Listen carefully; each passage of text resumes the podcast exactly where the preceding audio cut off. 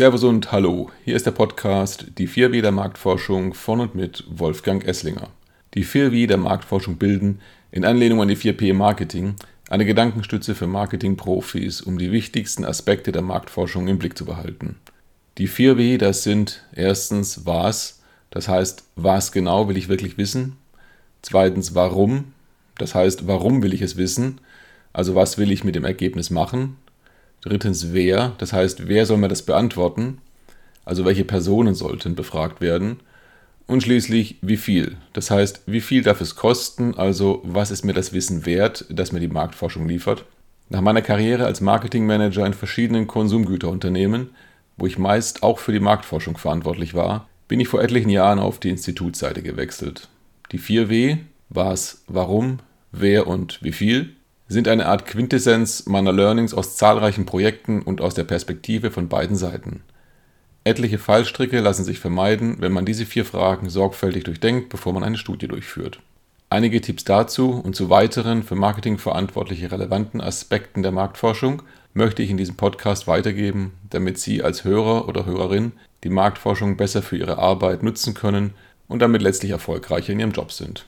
Sollten Sie zu einzelnen Themen Fragen oder Anmerkungen haben, freue ich mich über eine Kontaktaufnahme, ebenso über Vorschläge, was bestimmte Fragestellungen angeht. So, und nun zur heutigen Marketingfrage an die Marktforschung.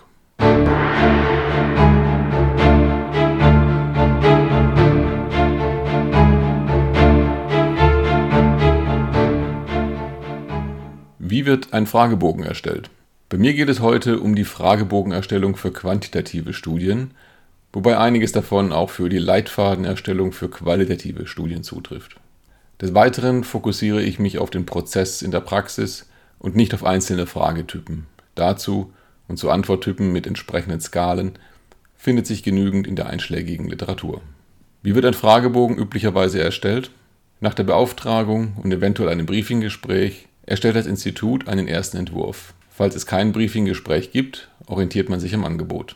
Der Kunde Kundinnen sind immer mit gemeint, gibt Feedback zu diesem ersten Entwurf. Dabei kommen praktisch immer Fragen dazu, die von dem Institut eingearbeitet werden. Nach mehreren Runden erfolgt die Freigabe durch den Kunden. Danach wird der Fragebogen geskriptet bzw. programmiert, egal ob es eine Online-, Telefon- oder Face-to-Face-Studie ist. Bei einer Online-Studie bekommt der Kunde auf Wunsch auch den Testlink zugesendet, um sich selbst ein Bild zu machen. Gelegentlich kommt es hier auch noch zu Änderungen, was zu Verzögerungen im Prozess führen kann, insbesondere dann, wenn die Programmierung nicht im Haus durchgeführt wird, sondern ausgelagert ist. Grundsätzlich sollte man sich vor Augen halten, dass der Kunde für das Briefing über die Ziele der Studie und den Input inklusive Testmaterial verantwortlich ist. Am Institut liegt es dann, die richtigen Fragen und die richtige Fragebogenstruktur zu entwickeln. Dazu gehört auch die Quotierung, das heißt, dass alle potenziellen Teilnehmer ausgescreent werden, die nicht zur Stichprobe gehören sollen. Sehr untypisch, aber nicht ausgeschlossen, ist es, wenn der Kunde den finalen Fragebogen liefert. Optimal für das Institut könnte man meinen, aber dem ist nicht so. Zum einen stellt sich die Frage, was tun, wenn das Institut offensichtliche Fehler im Fragebogen entdeckt. Zum zweiten kann es zu Problemen kommen, wenn der Kunde die Analyseziele nicht mitteilt, aus welchen Gründen auch immer. Schlimmstenfalls liefert der Fragebogen nicht die Antworten, um diese Ziele zu erreichen. Dann werden Schuldige gesucht und dafür bietet es sich immer an, die Experten zu nennen, die das ja hätten wissen müssen.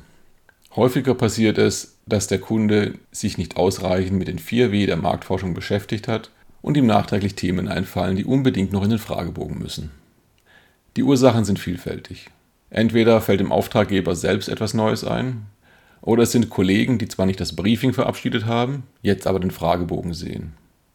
Oder das Management wird zu spät involviert, dann sind auch größere Änderungen bis zur Stornierung möglich. Alles schon passiert.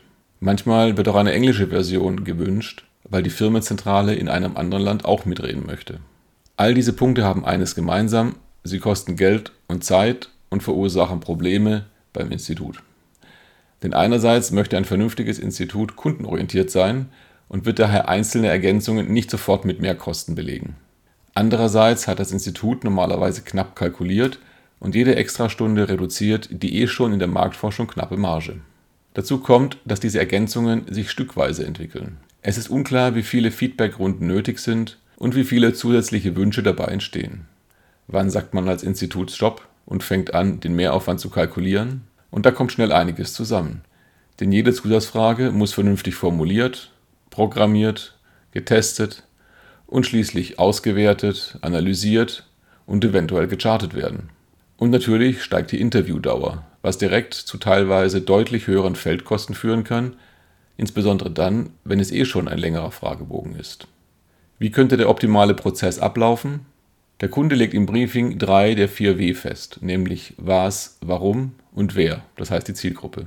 Das vierte W ist mit der Beauftragung bereits entschieden.